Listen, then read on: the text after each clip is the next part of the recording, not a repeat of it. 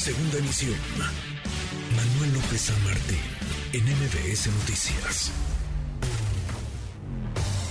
En MBS Noticias, la opinión de Ezra Shabot. Y lo que nos falta, mi querido Ezra, porque vamos en marzo para Elizabeth García Vilchis, la, se supone, la cazadora de fake news. Este mes de marzo inició el año, pero pues no, ya llevamos dos meses y fracción, aunque ella deseó feliz año nuevo el primero de marzo en la conferencia. Pero vamos en marzo, 3 de marzo de 2023, y lo que nos falta por ver, estas, pues estas efervescencias, estas eh, calenturas. Ezra, ¿cómo estás? Muy buenas tardes. Hola, ¿qué tal, Manuel? Buenas tardes, buenas tardes al auditor. Se trata de una guerra, esto no es una, no es una lucha, digamos, ni siquiera entre partidos políticos. Hoy le tocó al presidente, pues, ahora sí que contestarle a un reportero de verdad, no, pues, a figuritas inventadas. Un reportero que, pues, terminó cuestionándole con respecto a la reforma electoral. Y hay una parte que, pues, ahí este, se reprodujo al inicio del noticiero que me parece fundamental cuando lo cuestiona el reportero con respecto a la presencia o la ubicación de las eh, casillas dentro de pues, eh, escuelas o recintos oficiales y la respuesta del presidente es bueno bueno si eso es eh, ilegal eso lo quito como si la voz del presidente de la república fuese la que finalmente o la voluntad del presidente fuera la que pues tenía tendría la capacidad de poner o quitar disposiciones legales. Y creo que ese es básicamente el gran enfrentamiento. No se trata aquí, yo insistiría, que si el mundo Jacobo tiene las credenciales o no, o lo mismo que si se gasta mucho en democracia o no. Esto es básicamente un mecanismo muy claro por parte del propio gobierno para descalificar el proceso electoral o los mecanismos del proceso electoral en su conjunto. Cuando fue cuestionado, digamos, con respecto al fraude electoral del 88, la respuesta del observador es, y el fraude que me hicieron a mí en 2006, que finalmente lo que está planteando es eh, pues, reventar lo que él considera básicamente un instituto electoral que no es considerado por él, incluso a partir del año 2000 cuando pues fue el Instituto Federal Electoral que le avaló el triunfo en la Ciudad de México, también con condiciones bastante cuestionables como la residencia o no residencia del observador en la Ciudad de México, pero eso es lo que se está cuestionando en el fondo. Si este mecanismo creado desde el 94, 97, etcétera, es el organismo que se requiere o no. De acuerdo al presidente de la República, de acuerdo al secretario de Gobernación, al gobierno actual, este no es el mecanismo que se requiere para organización de elecciones, se requiere un organismo que sea mucho más pequeño y controlado directamente por ellos. Y dice, nosotros no hacemos fraudes, lo vamos a controlar porque somos buenos, y, los otros serán malos, serán fraudulentos, serán corruptos, etcétera, etcétera. Y creo que en ese sentido, pues, el choque de trenes que hemos platicado está ahí planteado claramente. Eh, vamos a ver qué es lo que decide finalmente la Corte, si desecha todo o no, pero una u otra lo que están apostando es a una confrontación brutal entre las partes. No estamos hablando aquí de hacer política de conciliación, estamos hablando de hacer política de confrontación, que es lo que quiere el presidente. Eh, se enoja el presidente, sí se enoja sin duda alguna, pero además va en una línea muy clara, que es la de descalificar el proceso electoral o los procesos electorales en general y tratar de ubicar o de plantear un mecanismo bajo el cual el Estado mexicano pues se rija en función de ordenamientos que están pues subordinados al poder ejecutivo fundamentalmente. Y ahí está el gran debate, Manuel. Creo que ahí es donde tendríamos que estar pues, finalmente atentos a qué es lo que va a pasar hablar del tema de la ministra de la Corte, ministra presidenta, la ministra Piña o, los conflictos internos con respecto a lo que le sucedió a la ministra Esquivel, pues es parte otra vez del mismo modelo. Eh, mientras el Ejecutivo no tiene el control de los otros poderes, esos poderes quedan descalificados, quedan fuera totalmente de la posibilidad real de ejercer algún tipo de acción. Mientras estén alineados a lo que él considera lo justo, lo equilibrado, pues entonces funcionan como tal.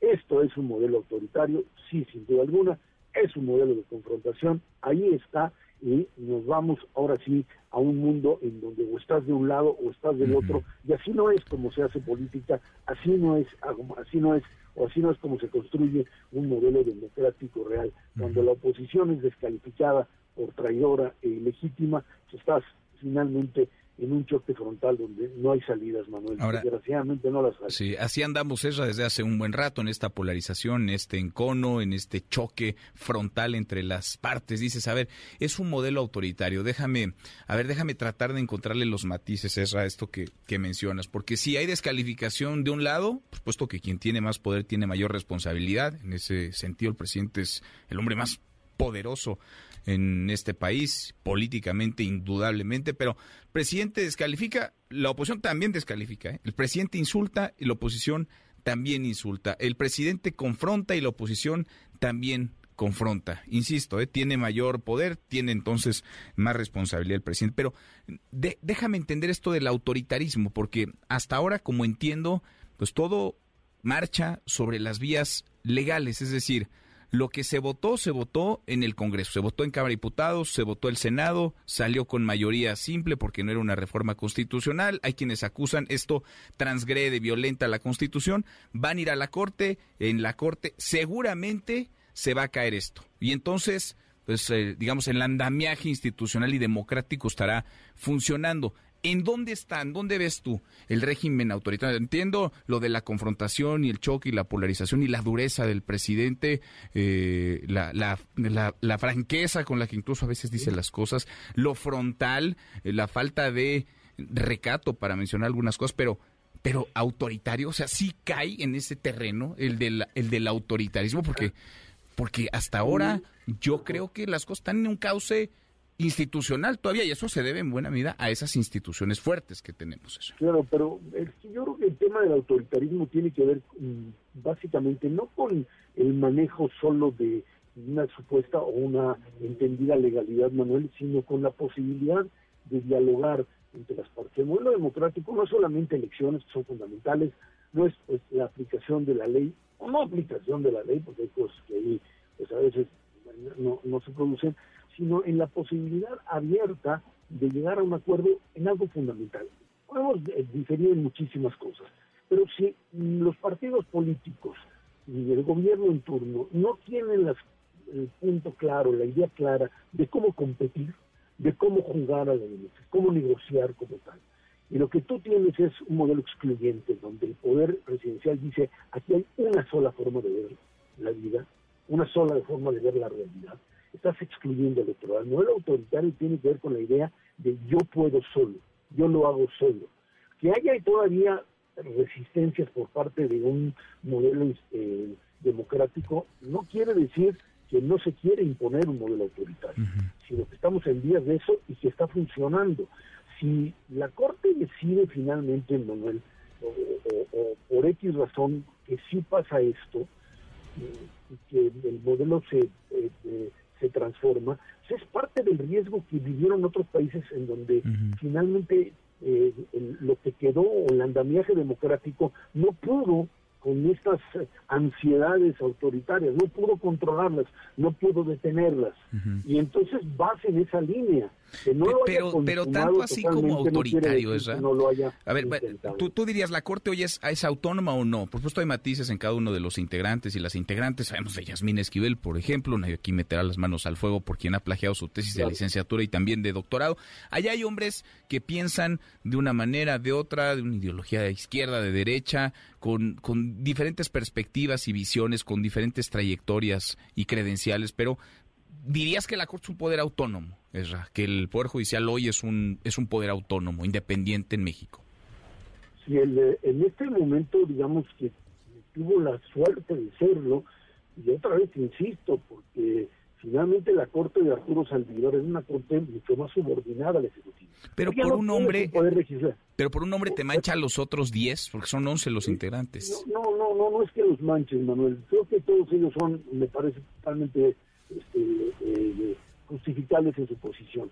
Lo que sucede es que eh, si finalmente la institución está dirigida por alguien que tiene la capacidad, porque tiene una fuerza importante, de conciliar, de eh, entender el fiscal de la Corte como alguien que tiene un proyecto político, porque Saldívar, finalmente, ¿en dónde se quema Saldívar? Saldívar se quema en el acercamiento, no en su, en su honestidad ni nada por el estilo, sino en identificarse con un proyecto político.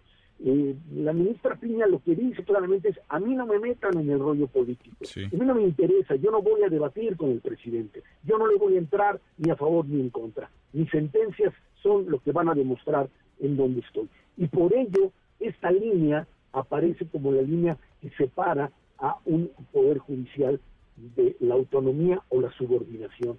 Y por ello estamos en esto. Finalmente las instituciones, Manuel, están dirigidas por hombres, no por cosas abstractas. Pues si los hombres no las defienden, terminan siendo absorbidas por aquellos otros que pretenden eliminarlas y subordinarlas. Mm, bueno, pues lo, lo vamos a ver, vamos a ver, porque esto indudablemente se va a definir en la Suprema Corte de Justicia de la Nación. Insisto, Ezra, entiendo muy bien lo que dices de esta confrontación y de este choque, esta polarización que desde Palacio Nacional se, se alimenta. Ojalá, ojalá se apostara por otra vía, por otra ruta, por diálogo, por conversación. Eso se antoja ya muy complicado, pero sí creo que hay una distancia con respecto a hablar de autoritarismo, porque vimos, y qué bueno, el domingo a cientos de miles en las calles y no pasó a mayores, no hubo nadie detenido ni encarcelado por salir a la calle en paz a manifestar sus ideas. Hay medios críticos, hay voces críticas, hay una oposición que dice las cosas, que presenta recursos ante todavía, la Corte. Manuel, todavía.